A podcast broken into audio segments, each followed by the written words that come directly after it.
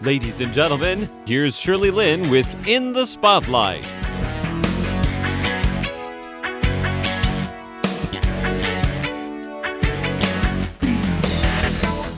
Welcome to In the Spotlight. I'm Shirley Lin. Today I continue to speak with Pat Woods, who is originally from Nottingham of England and who has been in Taiwan for nine years. He is the chief editor of AMC, that's uh, Kongzhong Meiyu, an English language learning magazine, and also a long term member of Taipei Writers Group, which is a publishing house of English language writing materials here in Taipei.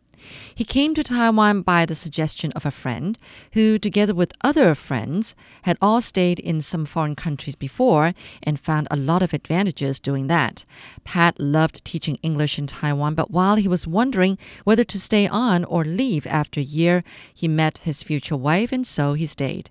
He also got fascinated with Taiwan's superstitions. Like one time on the streets, he almost picked up a red envelope, which in the Chinese tradition would be filled with money for uh, festive occasions. But in that case, he was told by his then girlfriend, now wife, that if he were to have stepped on it or walked over it, it would be like consenting to marrying a ghost of someone who died. Ever since then, Pat has become a fan of Taiwanese traditions and superstitions. Let's hear more about his thoughts on them today.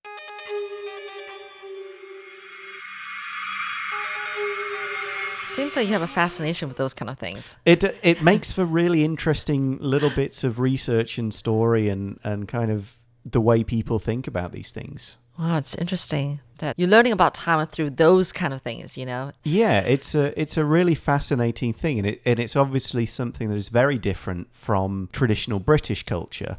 Uh, we have some superstitions, but it's interesting to compare them. You know, a lot of ours are rooted in Christian traditions, uh, but there's older things as well. You know, anything to do with black cats and broken mirrors and ladders and not walking under ladders. Have you found any similarities with some of the superstitions followed in Taiwan? Warding off of evil spirits. My family doesn't do any of them personally, but I've known people. So, how do will- British do it? Well, we throw salt over the left shoulder Oh, if you I've spill anything, just because that the devil is on the left hand side.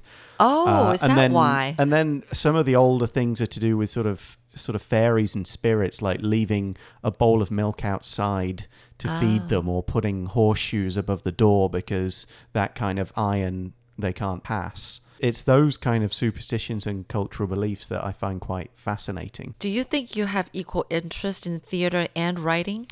I would say that since joining the writing group, which I did towards the end of 2014, it's really got me back writing a lot uh, in my spare time and actively looking for story ideas where I might be uh, able to submit something to a magazine or to a, a writing project to get it published. Whereas before I was basically just writing my own stuff for my own fun, this has gotten me to the point where I'm really trying to make a go of getting stories published and maybe down the line. I don't know whether it'll ever be a full time thing.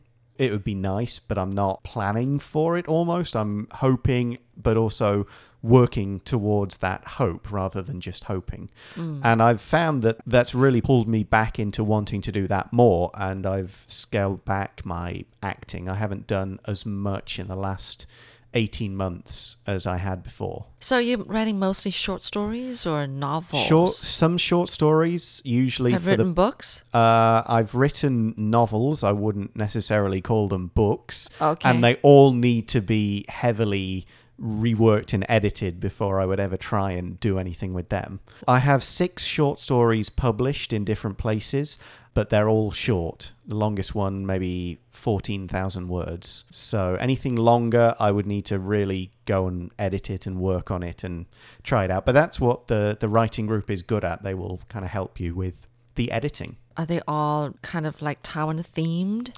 When I first joined the group, they had just published uh, an anthology, a collection called Taiwan Tales, which was a collection of eight stories, different genres. So there was horror, science fiction, fantasy, contemporary, all about Taiwan, all by different authors. That had just been published six months or so before I joined the group. I joined in time for the second anthology, which is called Night Market, uh, which is 10 stories that all involve a night market in some way most of which are Taiwanese night markets. Um, and again, mixed genre, horror, fantasy, uh, historical kind of fiction. And that's where my story of the Red Envelope was published because uh, I made it the guy, my protagonist, find the red envelope near Raohe night market. Ah, okay. The group itself otherwise writes anything, really anything they want. Some are working on novels, some are working on short stories, some are working on poetry, screen related stuff. Pretty much anything you can bring it to our meetings or submit it before the meetings and we will read it and give the best feedback we can on how we can improve it, what we think could be done to make it better. Now I know that uh, uh, the Taipei Writers Group was recently at the um, the International Book Fair. That's right. Which, we yeah. we'd wanted to do it the year before, but applied or found out about the application process too late.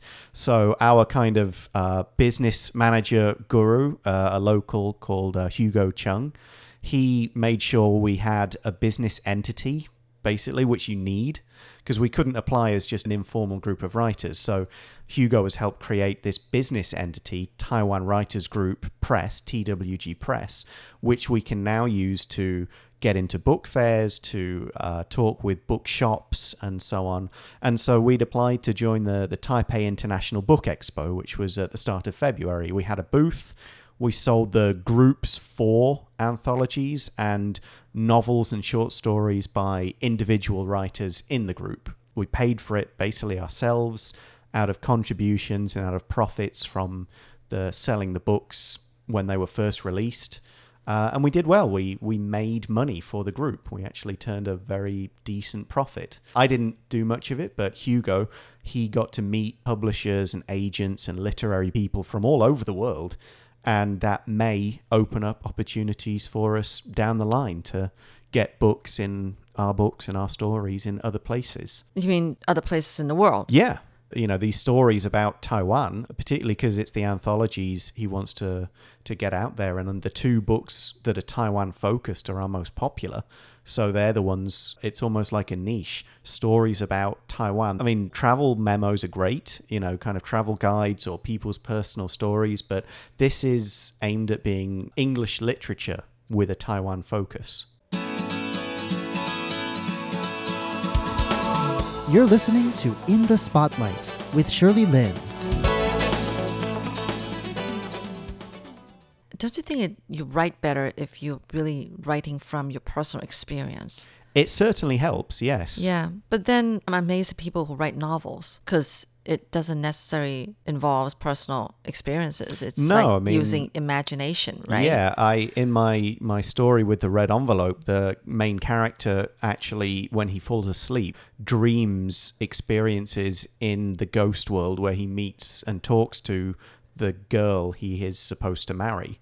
Uh, and of course, I've never visited the afterlife, so I had to make that up. Yeah, um, I'm always amazed at people who write because I don't think I have a what do you call it, a writer's hand. I have imagination, but I don't have enough imagination to write a book. You know, the thickness of a book. But to write a book, all you really need to to do is tell the story that you want to tell, and a lot of that is going to be driven by character. So as long as you're writing about interesting people and people you like or hate a lot, that the story will come from what happens to them and what they do to react to it. Really? Yeah. Because I think that, you know, if you want me to tell you a story, I can do it in five minutes, and that's mm-hmm. not going to make into a book. It may not make a book, but it might make the core idea from which a book grows around. Uh, so, so most of the time you do is spend on thinking and thinking and thinking. Uh, I and find try that to it- expand on it. it's passive. It it comes when I stop thinking and the inspiration kind of comes in. I'm firmly of the belief that the fewer clothes you have on, the more likely you are to be inspired. Uh, so I have a lot of good ideas in the shower. Yeah, I think I think Well- inspiration are it, it kind of floats around the world and it is absorbed through your skin and so therefore the more skin you have exposed to the world the more the ideas will enter your body i don't always write in the nude but you know maybe sometimes okay. Now, of course, the Taipei Writers Group Taipei it Tai- Writers uh, Group. Taipei Writers Group. Hugo, obviously, he has his plan and Mm-hmm. the, the future goal that he has for the group. But what about you personally? Where do you want to go from here with your Um, writing, with your I'm I'm happy just to keep at the moment to keep writing. I mean, I joined the group as I said only a couple of years ago now. I feel I've made huge personal strides in that time. It's a big step to take stuff you've written and give it to other people to read because you're always a bit nervous about how that's going to turn out. But the group is really friendly. Uh, they're really supportive and encouraging, and they will give you great advice. how big is the group? I mean, the Facebook group runs to some 450 members. But I mean, But like people who actually write. I mean, you're all right. We we all do right. I mean, we 500 members, you're all right. I would hope so. Although maybe some people just joined the group out of interest or or to see what was going on, or because it's a Facebook group. But are they all in Taiwan? Uh, no, some of them have Got now it. returned to their own countries. Some joined from overseas. Um, the group itself, it, the Facebook group is the tool. Um, what the group mainly does is have one meeting, a critique meeting every two weeks. It's every other Sunday, uh, and it's at the Mr. Brown coffee shop on uh, uh, Zhongshan East Road. Before I joined, it was started by uh, a guy called Patrick Whalen and a lady called Amanda. Uh, and I think about 2010. And for a long time, it was just maybe the two of them, and they met and read each other's stuff. And gradually, more people joined the group. So that by the time I joined it in 2014, there were a dozen regular members. And like anything in Taiwan, mostly expats, because we have quite a few Taiwanese members. Expats come, expats go, people get different interests, drop out, have to work on other stuff, jobs take over, families take over. So the group changes membership reasonably often, but we still have average meeting on a Sunday afternoon. We would probably get anywhere between 8 and 12 people, most of whom will submit. Uh, we have a we have a Dropbox, and the idea is people put their file with their writing up to usually up to four thousand words in the Dropbox on the Friday night before the meeting, and then they we all go to the meeting and we exchange feedback. Verbally. We can do it on notes in the Dropbox, whichever way, and we just kind of do a, a round robin talk to give feedback. What did we think about that piece? Offering whatever kind of criticism, but constructive criticism. Do you submit something every two weeks then? I don't. Um, most people don't. We have some writers who are really prolific and they write a lot.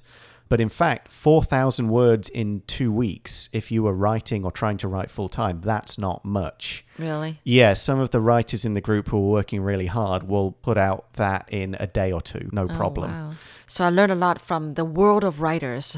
Yeah, I mean, we- hearing you. It's Okay. it's been really great for me, uh, and I recommend anybody who has written at home but never known what to do with it. Yeah. Try us out. It might not work for you, uh, but hopefully it will, and you'll learn a lot. Well, before we say goodbye, what's the first thing you think of when you want to find a place for leisure? The beach.